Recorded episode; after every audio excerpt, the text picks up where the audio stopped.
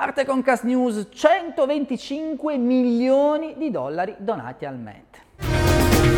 Eh sì, il Met ha ricevuto ben 125 milioni di dollari da investire nei lavori di espansione del museo. La donazione a opera del finanziere fiduciario del museo per tre decenni Oscar Tang e di sua moglie Agnes Asu, storica dell'arte e archeologa.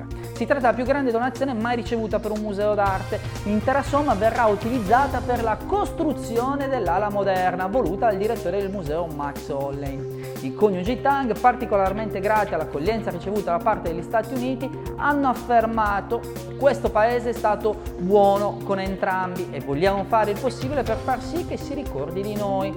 E questo è un grande inizio 2022 per il Met.